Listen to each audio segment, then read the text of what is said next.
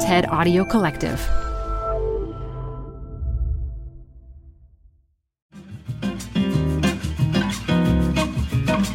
Let's talk about scrambled eggs. Making the perfect batch of happy scrambled eggs can be a deceptively tricky task. It requires careful whisking to achieve full cohesion between the white and the yolk without overmixing. Then you'll need to cook them. The key is gently agitating the eggs with a spatula, making sure they cook evenly and completely, but still leaving them soft and a little wet. I learned how to cook the perfect batch of scrambled eggs from TikTok from a creator known as the Kitchenista. And I'm not the only one. 40,000 people have become followers of this home chef's feed full of recipes and cooking tutorials. And when it comes to TikTok, that's just the tip of the iceberg. In addition to teaching people like me the art of the scramble, this treasure trove of short videos has given rise to viral dance trends, created superstar influencers, and even disrupted the entire music industry. With over 830 million users, the Chinese founded social media app has seen outstanding success around the world. And lately, it's also seen some controversy right here in the United States. I'm Sherrell Dorsey, and this is TED Tech. In 2020, President Trump moved to ban TikTok from the US, citing concerns around national security and data privacy. Just this year, Congress interrogated the app CEO, Shou Chew, about these issues. And now, the future of TikTok in the US seems uncertain. So today, let's hear directly from Chew himself. At this year's TED conference, Chew spoke with head of TED, Chris Anderson, about building his wildly successful social media app and how one single platform can connect the world to discover new thoughts, ideas, and perspectives.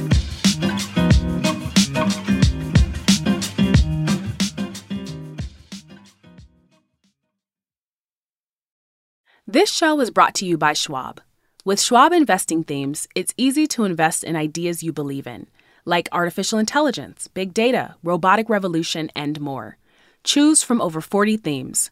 Buy as is or customize the stocks in a theme to fit your goals. Learn more at schwab.com slash thematic investing. Support for TED Tech comes from Odoo. What is Odoo? Well, Odoo is an all-in-one management software with apps for every business need. Odoo has apps for CRM, accounting, sales, HR, inventory, manufacturing, and everything in between. And they're all in one, easy to use software. And the best part about Odoo? All Odoo apps are integrated, helping you get things done faster and more efficiently. So when you think about business, think Odoo. To learn more, visit odoo.com slash tedtech. That's O-D-O-O dot com slash tedtech. Welcome to the Canva guided meditation for stress at work. Impending deadline? Generate Canva presentations in seconds. So fast. Brainstorm got too big? Ooh. Summarize with AI in a click. click, click. Writer's block? Release with Canva Magic Write. Magical. Stress less and save time at canva.com. Designed for work. Hackers and cybercriminals have always held this kind of special fascination. Obviously, I can't tell you too much about what I do. It's a game. Who's the best hacker? And I was like, well, this is child's play. I'm Dina Temple Raston, and on the Click Here podcast, you'll meet them and the people trying to stop them. We're not afraid of the attack. We're afraid of the creativity and the intelligence of the human being behind it. Click Here stories about the people making and breaking our digital world. AI machines. Satellite. Engine ignition. Click here. And liftoff. Click here every Tuesday and Friday, wherever you get your podcasts. It's very nice to have you here. Um, let's see. Uh, first of all, you know, congratulations. You really put off something remarkable on, on, on that grilling. You achieved something that very few people do, which was you pulled off a kind of a bipartisan consensus in US politics. It was great. you know, the bad news was that that consensus largely seemed to be we must ban TikTok. So we're going to come to that in a bit. And I, am curious about, but before we, before we go there, we need to know about you. Um, you you seem to me like a remarkable person. I want to know a bit of your story and how you came to TikTok in the, in the first place. Okay, thank you, Chris. It's Yeah. basically, if you're alive, you have had some kind of contact with, with TikTok at this point. So you, tell us about you. So my name is Shou, and uh, I'm from Singapore. Roughly 10 years ago, two engineers were building a product. And the idea behind this was to build a product that recommended content to people not based on who they knew, which was, uh, if you think about it, 10 years ago, um, it was all, the social graph was all in the rage. And the idea was, you know, your content and the feed that you saw should be based on people that you knew. You know, but 10 years ago, these two engineers thought about something different, which is instead of showing you what you, what, you know, instead of showing you people you knew, why don't we show you content that you liked? And that's sort of the genesis and the birth of, um, you know, the early iterations of TikTok. And about five years ago, with the advent of, um, you know, 4G, short video, mobile phone penetration, um, TikTok was born. And a couple of years ago, you know, I had the opportunity to run this company, and it still excites me every single day. So I want to dig in a little more into this about what was it that made this take off so explosive? Because the, the, the language I hear from people who, you know, spent time on it, it's sort of like, I mean, it, it, it is a different level of addiction to other uh, media out there. And I, I don't necessarily mean this in a, in a good way. We'll be coming on to it. There's good and bad things about this type of addiction. But it's the feeling that within a couple of days of, of uh, experience of TikTok, it knows you and it, and it surprises you with things that you didn't know you were going to be interested in, but you are. How? Is it really just, not, instead of the social graph, what are these algorithms doing? The, I, I think to describe this, uh, to begin to answer your question, we have to talk about the mission of the company. Now, the mission is to inspire creativity and to bring joy. And I think you know missions for companies like ours is really important because you have product managers working on the product every single day, and they need to have a north star, you know, something to sort of work towards together. Now, based on this mission, our vision is to provide three things to our users. We want to provide a window to discover, and I'll talk about discovery. You talked about this in a second. We want to give them a canvas to create, which is going to be really exciting with new technologies in AI that's going to help people, you know, help people create new things. And the final thing is bridges for people to connect. So that's sort of the vision of what we're trying to build. Now, what really makes TikTok very unique and very different is the whole discovery engine behind this. So there are earlier apps that I have a lot of respect for, but they were built for a different purpose. You know, for example, in the era of search, you know, there was an app that was built for people who wanted to search things that was e- to, to, so that it's more easily dis, uh, found. And then in the era of social graphs, it was about connecting people and their followers. Now, what we have done is that we are, based on our machine learning algorithms, we're showing people what they liked. And what this means is that we have given the everyday person a platform to be discovered. If you have talent, it is very, very easy to get discovered on TikTok. And I'll just give you one, one example of this. The biggest creator on TikTok is a guy called Khaby. Khaby was from Senegal. He lives in Italy. He was a factory worker. Um, he, you know, for the longest time, didn't even speak in any of his videos. But what he did was, you know, he had talent. He was funny. He had a good expression. He had creativity. So he kept posting. And today he has 160 million followers on our platform. So every single day we hear stories like that. You know, businesses, people with talent. And I think it's very, it's very freeing to have a platform where, as long as you have talent, you're going to be heard and you have the chance to succeed. And that's what we're providing to our users. So this is this is the amazing thing to me. Like we've most of us have grown grown up with say network television, for, where for decades you've had thousands of brilliant creative people toiling in the trenches, trying to imagine stuff that will be amazing for an audience, and none of them ever remotely came up with anything that looked like many of your creators. So, so the, th- these algorithms, by, just by observing people's behavior and what they look like, have discovered things that thousands of brilliant humans never discovered. Tell me some of the things that it is looking at. So, obvious things like if someone presses like or stays on a video for a long time, that gives you a clue more like that. But is it subject matter? What, what, what, are, the, what, are, the, what are the array of things that you have noticed that you can actually track that, that provide useful clues? The, I'm going to simplify this a lot, but the machine learning, the recommendation algorithm is really just math. So, for example, if you, if you liked videos one, two, three, and four, and I liked videos one, two, three, and five, maybe he liked videos one, two, three, and six, then what's going to happen is because we like one, two, three at the same time, he's going to be shown four, five, six, and so are we. And you can think about this repeated at scale in real time across more than a billion people. That's basically what it is, is, is math. And of course, you know, AI and machine learning has allowed this to be done at a very, very big scale. And what we have seen, the result of this, is that it learns um, the interest signals that people exhibit very quickly and shows you content that's really relevant for you uh, in, a very, in, in a very quick way. Now, so, so it's, for, it's a form of collaborative filtering from what you're saying. That, yes. that, the theory behind it is that these humans are weird people. We don't really know what they're interested in. But if, if we see that one human is interested with an overlap of someone else, chances are, you know, you can, you can make use of the other pieces that are in that overlapped humans repertoire to, to, to, feed, to feed them, and they'll be surprised. But the reason they like it is because their pal also liked it. It's, it's pattern recognition based on your interest signals. And I think the other thing here is that we don't actually ask you 20 questions on whether you like a piece of content, you know, what are your interests. We don't do that. We build that experience organically into the app experience. So you are voting with your thumbs, you know, by watching a video, you know, by swiping it, by liking it, by sharing it, you are basically exhibiting interest signals. And what it does mathematically is to take those signals, put it in a formula, and then matches it through pattern recognition. That's basically the idea behind it.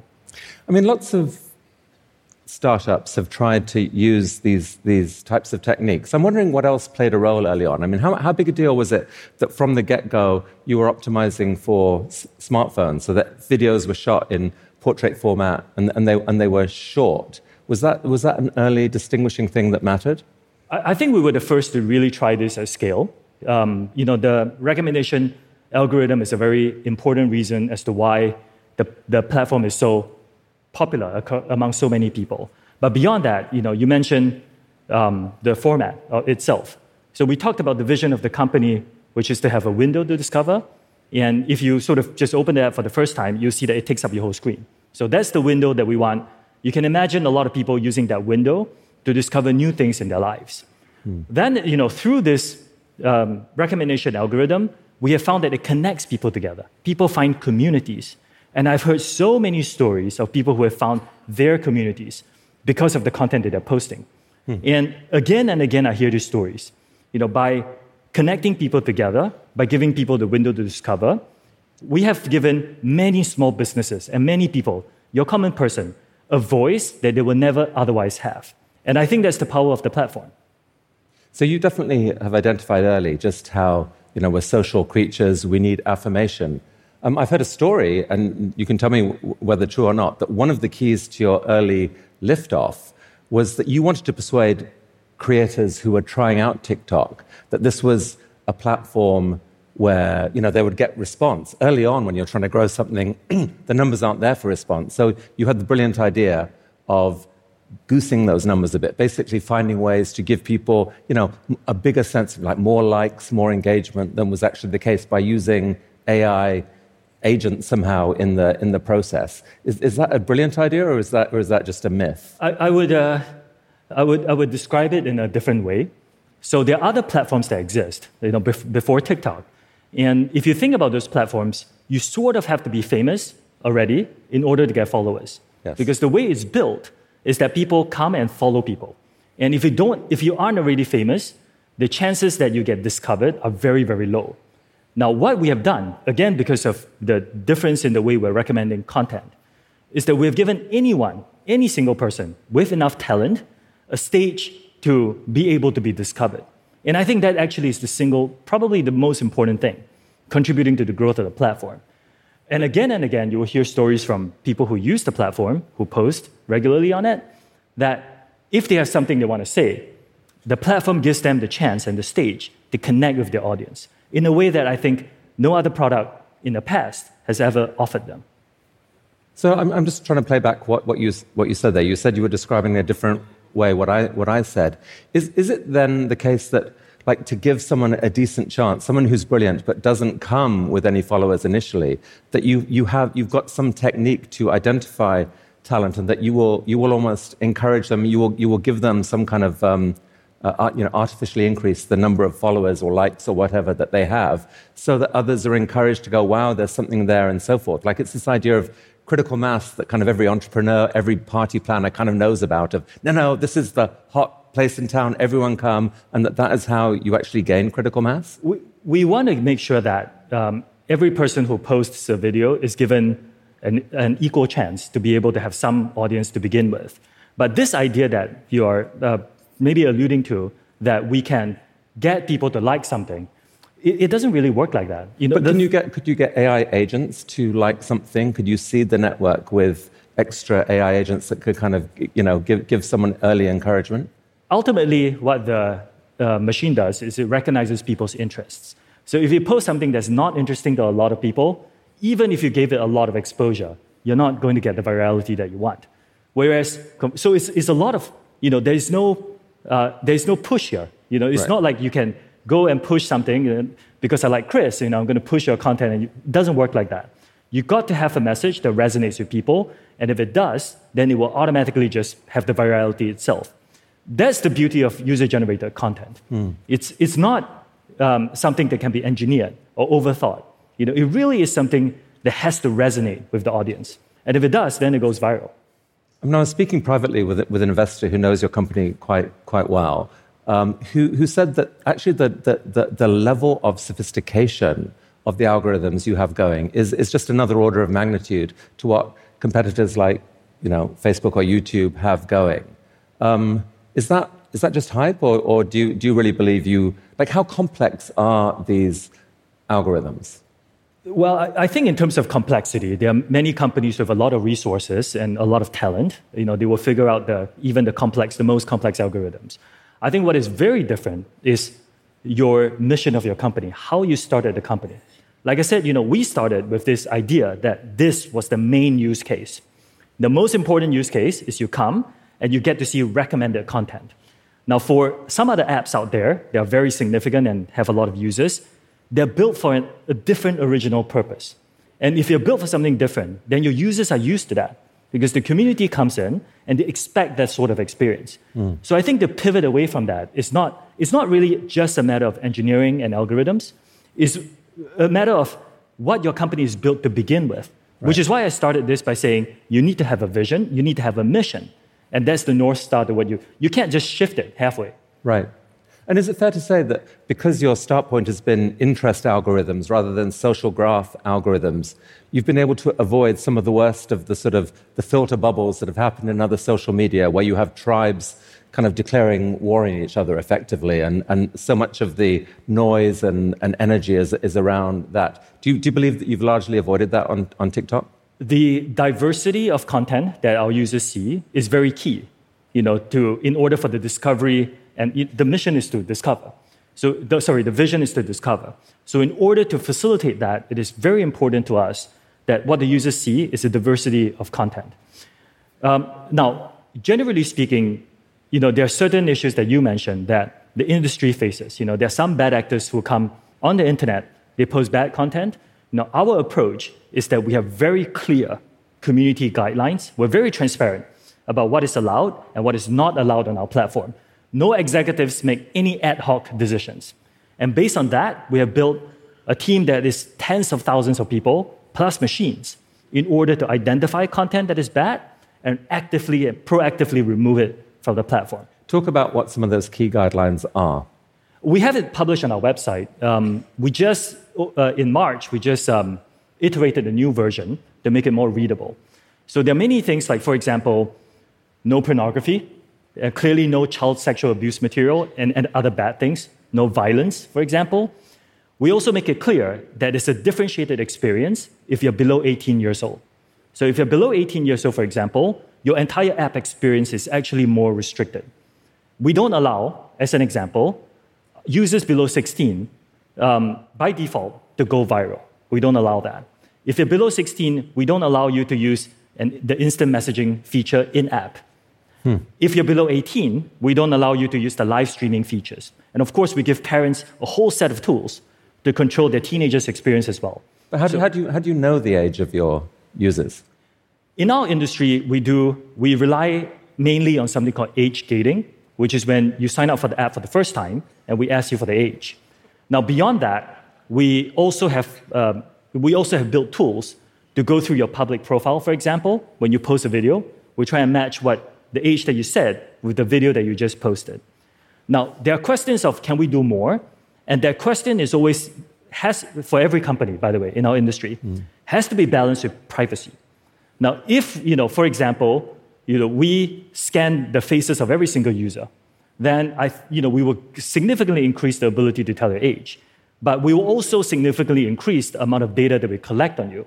Now, we don't want to collect data, we don't want to scan data on your face to collect that. So that balance has to be maintained. And it's a hmm. challenge that we are working to, through together with you know, industry, together with the regulators as well. So, look, one thing that is, is unquestionable is that you have created a platform for literally millions of people who never thought they were going to be a content creator. You've, you've given them an audience. I'd actually like to hear from you one other favorite example of someone who TikTok has given an audience to that never had that before. I think, um, you know, so when, again, you know, when I meet with, when I travel around the world, I meet with a whole bunch of uh, creators on our platform. Uh, I was in South Korea just yesterday. And uh, before that, you know, I met with, um, yes, before that, I met with a bunch of people don't expect, for example, teachers. There is an um, English teacher from Arkansas. Her name is Claudine. And uh, I met her in person. She uses our platform to reach out to students. You know, there is uh, another teacher called Chemical Kim. And Chemical Kim um, teaches chemistry. What she does is she uses our platform to reach out to a, a much broader student base than she has in her classroom. And they're both very, very popular. You know, in fact, uh, what we have realized is that STEM content um, has over 116 billion views on our platform globally. And it's so significant. In, in a year? Uh, What- cumulative. what- cumulatively, 160 billion. It's so significant that in the US, we have started testing creating a feed just for STEM content. Just for STEM content. I've been using it for a while, and uh, I learned something new. You, you want to know what it is? Apparently, if you flip an egg, you know, on, on your tray, the egg will last longer. It's, it's science. There's a whole video on this. You know, I learned Yeah. this on TikTok. You can search for this. You want to know something else about an egg? If you put it in just one hand and squeeze it as hard as you can, Right. it will never break. Yes, I think I read about that too. It's not true. Somewhere. I'm not sure. We can find it. We can search for it. Yes. But look, here's, here's the flip side to, to all this amazingness. And it's, it's really, it's honestly, this is the key thing that I, I want to have a, an, an, a, an honest heart to heart conversation with you because it's such an important issue. This question of human addiction. You know, we are animals with a prefrontal cortex. That's how I think of us. We have these addictive instincts that, that go back millions of years. And, and, and we often are in the mode of trying to modulate our own you know, behavior. It turns out that the internet is incredibly good at activating our animal selves and getting them so damn excited. And, and y- y- your company, the company you've built, is better at it than any other company on the planet, I think. So, what are the risks of this? I mean, how, fr- from, from a company point of view, for example, it's in your interest to have people on there as long as possible. So, someone say, as a first pass, you want people to be addicted as long as possible. That's how advertising money will flow and so forth. And that's how your creators will be delighted. What is too much? I don't actually agree with that. Uh, I, you know, as a company, our goal is not to optimize and maximize time spent. It is not. In fact, in order to address people spending too much time on our platform, we have done a number of things. I was just speaking with uh, some of your colleagues backstage. One of them told me, you know, she has encountered this as well. If you spend too much time on our platform, we will proactively send you videos to tell you to get off the platform. We also, we will. And depending on the time of the day, if it's late at night, it will come sooner. We have also built in tools to limit, if you're below 18 years old, by default, we set a 60 minute default time limit, How many? 60 minutes. Six hours. Oh. And we've given parents tools and yourself tools. If you go to settings, you can set your own time limit. We've given parents tools so that you can pair, if for the parents who don't know this, go to settings, family pairing. You can pair your phone with your teenager's phone and set the time limit. And we really encourage parents to have these conversations with their teenagers on what is the right amount of screen time. I think that's a healthy relationship that you should have with your screen. And as a business, you know, we believe that that balance needs to be met. So it's not true that we just want to maximize uh, time spent. Yeah. If you, if you were advising parents here what time they should actually recommend to their teenagers, what, what do you think is, is the right setting? Well, 60 minutes, uh, we did not come up with it ourselves. So I went to the digital wellness lab at the Boston Children's Hospital, and you know, we had this conversation with them. And 60 minutes was the recommendation that they gave to us, which is why we built this into the app. Now, so 60 minutes, take it for what it is. You know, it's something that you know we've had some discussions with experts. But I think for all parents here, it is very important to have these conversations with your teenage children, and you know, help them help them develop a healthy relationship with screens. I think we live in an age where it's completely inevitable that we're going to interact with screens and you know, digital content. But I, I think we should develop healthy habits early on in life. And that's something I would encourage. Are you sure that, like, it feels to me like this, this is a great, this, this is a great thing to have. And, um, but are you, isn't there always going to be a temptation in any given quarter or whatever to just push it a bit at the boundary and just dial back a bit on that so that you can hit revenue goals, et cetera, et cetera? Is it, is it, are you saying that this is used scrupulously? I, I think, um, you know, in terms, even if you think about it from a commercial point of view, it is always best when your customers have a very healthy relationship with your product. It's always best when it's healthy. So if you think about very short term retention, maybe. But I don't think that's not the way we think about it. If you think about it from a longer term perspective, what you really want to have is a healthy relationship. You know, you don't want people to be, you know, to develop very unhealthy habits, and then at some point they're going to drop it. Right. You know, so I think everything in moderation. There's a there's a claim out there that um, in China there's a much more rigorous s- standards imposed on the amount of time that children, especially, can spend on the um, you know TikTok that, equivalent. That, that is uh, unfortunately a, a, a very um, it's a misconception. So that experience that is being mentioned for Douyin, which is a different app, is for an under 14 year old experience. Now, if you compare that in the United States, we have an under 13 experience in the US. It's only available in the US, it's not available here in Canada. In Canada, we just don't allow it. If you look at the under 13 experience in the US, it's much more restricted than the under 14 experience in China. It's so restrictive that every single piece of content is vetted by our third party child um, uh, safety expert.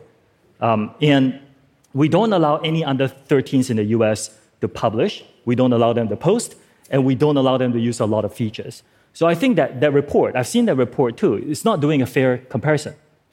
What do you make of this issue? You know, in a lot of your, you've got these millions of content creators, and all of them, in a sense, are in a race for attention.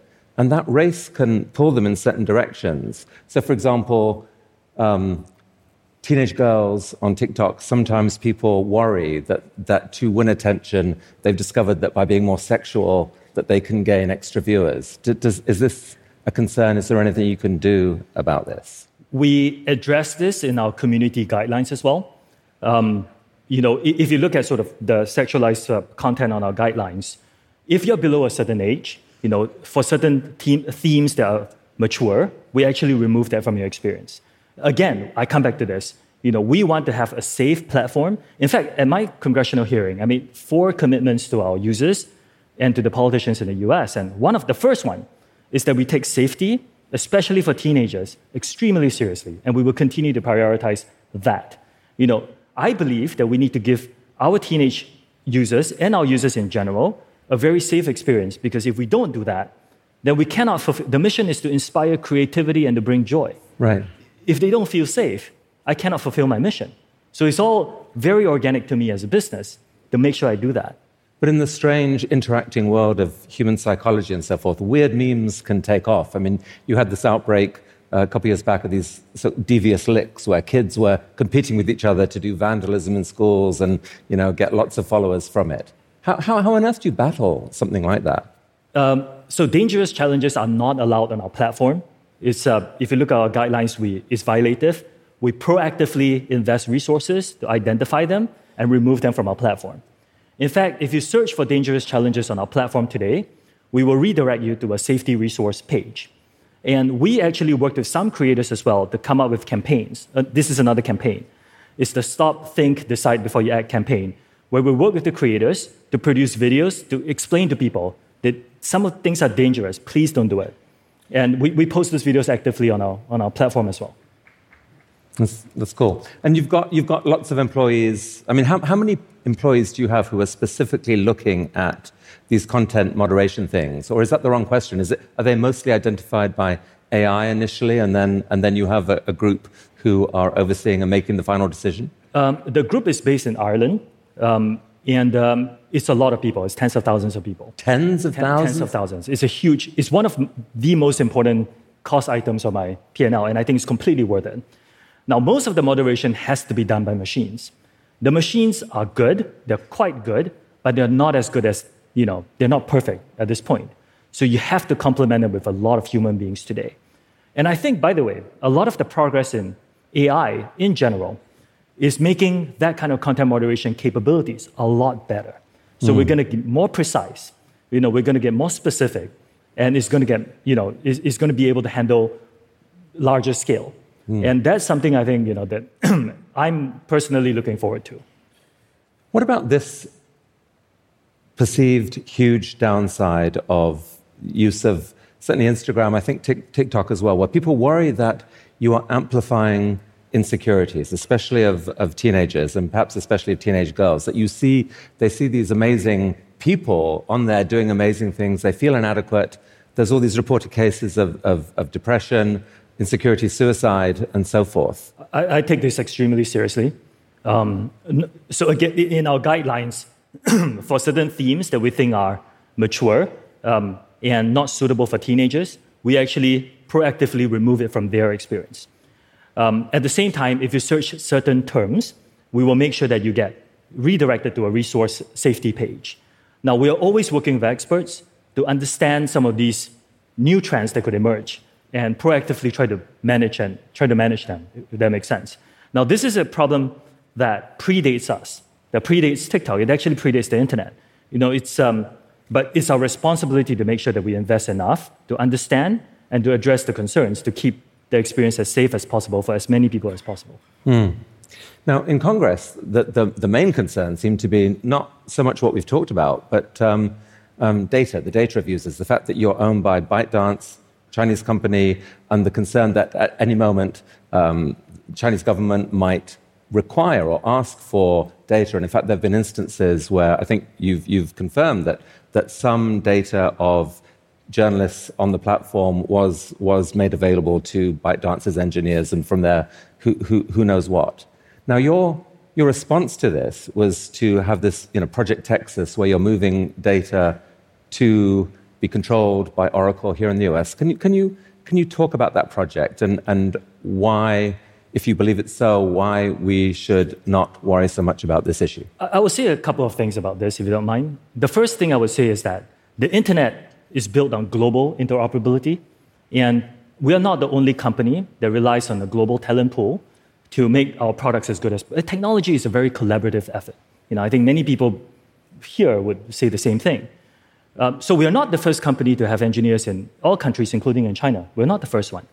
Now, I understand some of these concerns. So, you know, the data, data access by employees is not data access by government. This is very different, and there's a clear difference in this. But we hear the concerns that are raised in the United States. We did not try to avoid, you know, discussing, or we did not try to argue our way out of it.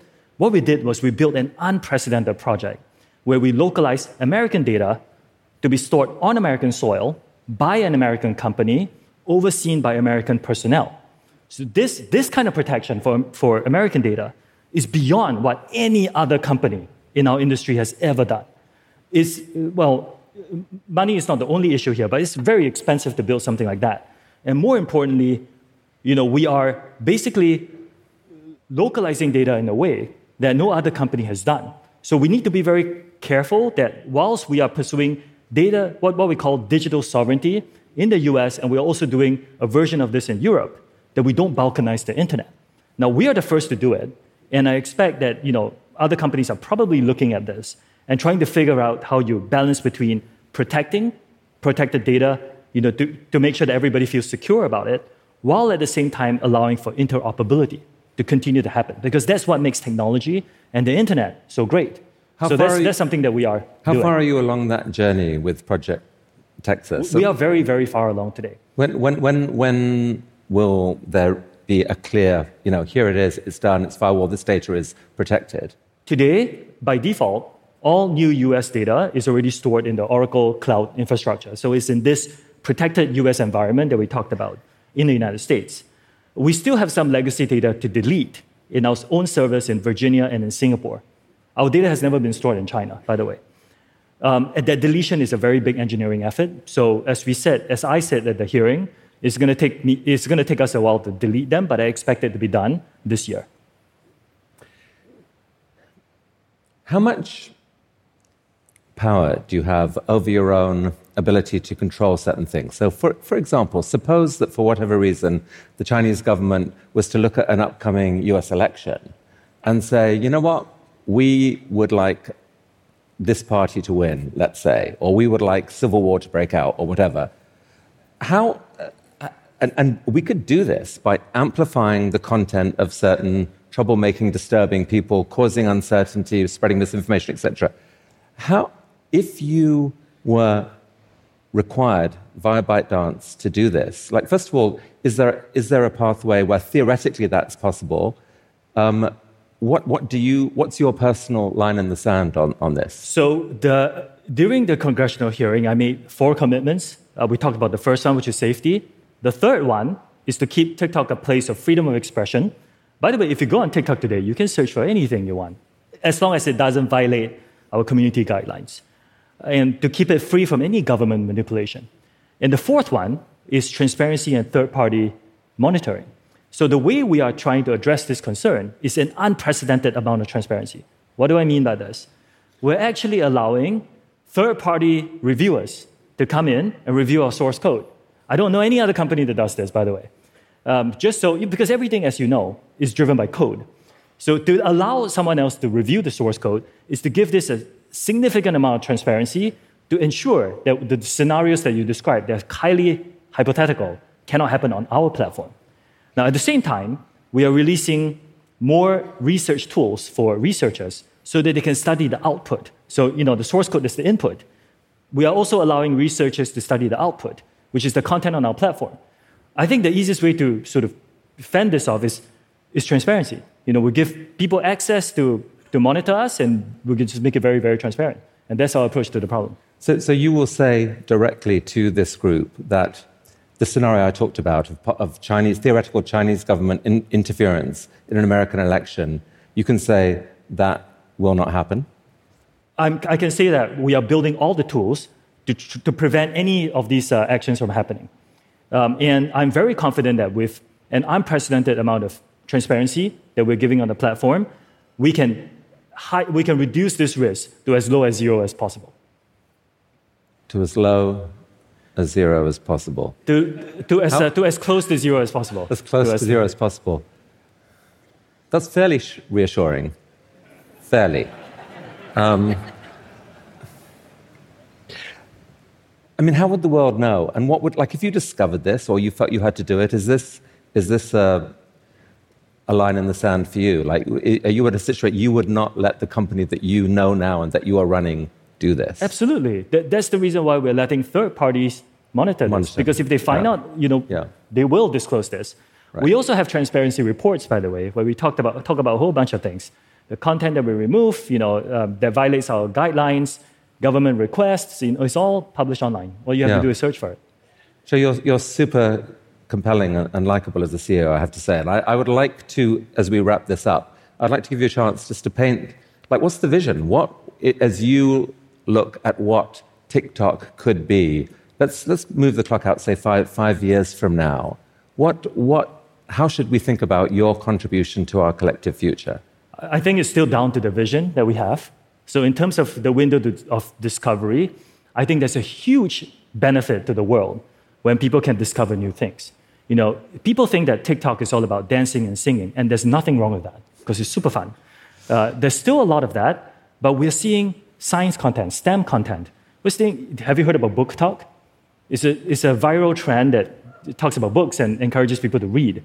That BookTok has 120 billion views globally.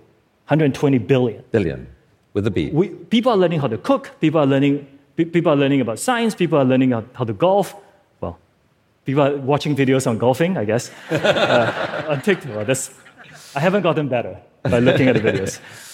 I, I think there's a huge, huge opportunity here on discovery and giving the everyday person a voice. If you talk to our creators, you know, a lot of people will tell you this again and again that before TikTok, they, they would never have been discovered. And we have given them the platform to do that, and it's important to maintain that. Then we talk about creation. You know, there's all these new technology coming in with, with AI, generative content that allows, that will help people create even more creative content. I think there's going to be a collaboration between, and I think there's a speaker who's going to talk about this, between people and AI, where they can unleash their creativity in a different way. You know, hmm. like for example, I'm terrible at drawing personally. But if, if, if I had some AI to help me, then maybe I can express myself even better. Hmm. Then we talk about bridges to connect and connecting people and the communities together. This could be products, this could be commerce. Five million small bus- five million businesses in the US um, benefit from TikTok today. I think we can get that number to a much higher number. And of course, if you look around the world, including in Canada, that number is going to be massive. So I think these are the biggest opportunities that we have, and it's, it's really very exciting. Shou Chew, you're, you're, you're one of the most influential and powerful people in the world, whether you know it or not. And I really appreciate you coming and sharing your vision. I really, really hope the upside of what you're talking about comes about. Thank you so much Thank for you, Chris. coming to Thank TED. you. Thank you so much. You. Thank you. Thank you. Really, it's really interesting. It's really interesting. This podcast is supported by Tools and Weapons, the podcast hosted by Microsoft Vice Chair and President Brad Smith. Each episode features insight you won't find anywhere else from the center of the conversation surrounding emerging technologies like AI. Right now on the podcast, you can hear a special episode where Brad Smith lays out Microsoft's vision for a vibrant marketplace driving the new AI economy. To hear more, follow or subscribe to Tools and Weapons with Brad Smith wherever you get your podcasts. Hey, TED Tech listeners. We're supported by our friends at Working Smarter, a new podcast from Dropbox exploring the exciting potential of AI in the workplace. Working Smarter talks with founders, researchers, and engineers about the things they're building and the problems they're solving with the help of the latest AI tools. Tools that can save them time, improve collaboration, and create more space for the work that matters most. On Working Smarter, hear practical discussions about what AI can do so that you can work smarter too. Listen to Working Smarter on Apple Podcasts, Spotify, or wherever you get your podcasts. Or visit workingsmarter.ai.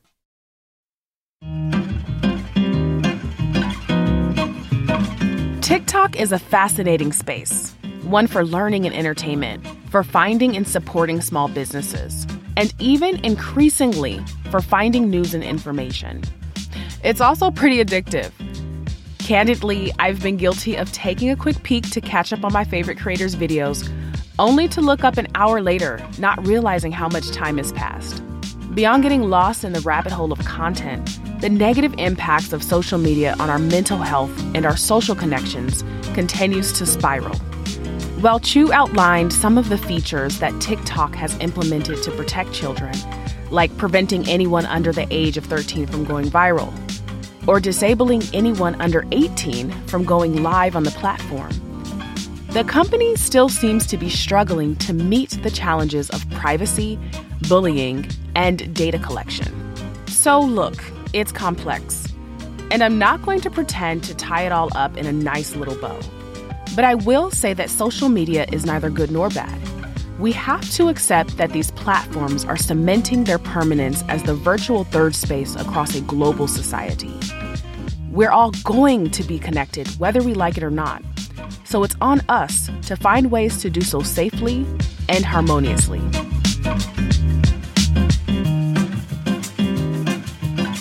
TED Tech is part of the TED Audio Collective.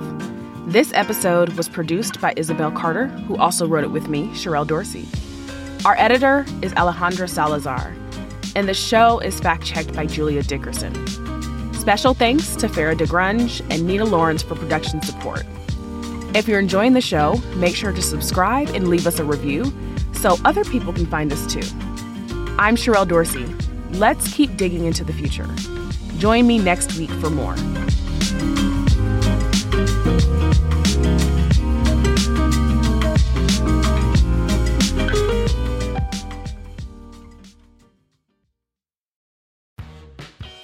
You're growing a business and you can't afford to slow down.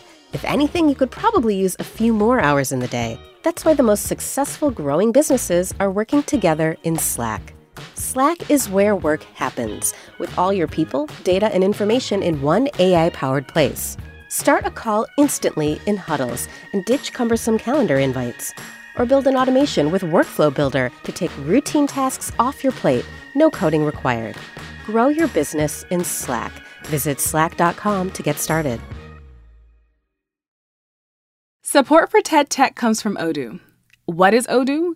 Well, Odoo is an all in one management software with apps for every business need. Odoo has apps for CRM, accounting, sales, HR, inventory, manufacturing, and everything in between. And they're all in one, easy to use software. And the best part about Odoo? All Odoo apps are integrated, helping you get things done faster and more efficiently. So when you think about business, think Odoo. To learn more, visit odoo.com slash tedtech. That's O-D-O-O dot com slash tedtech.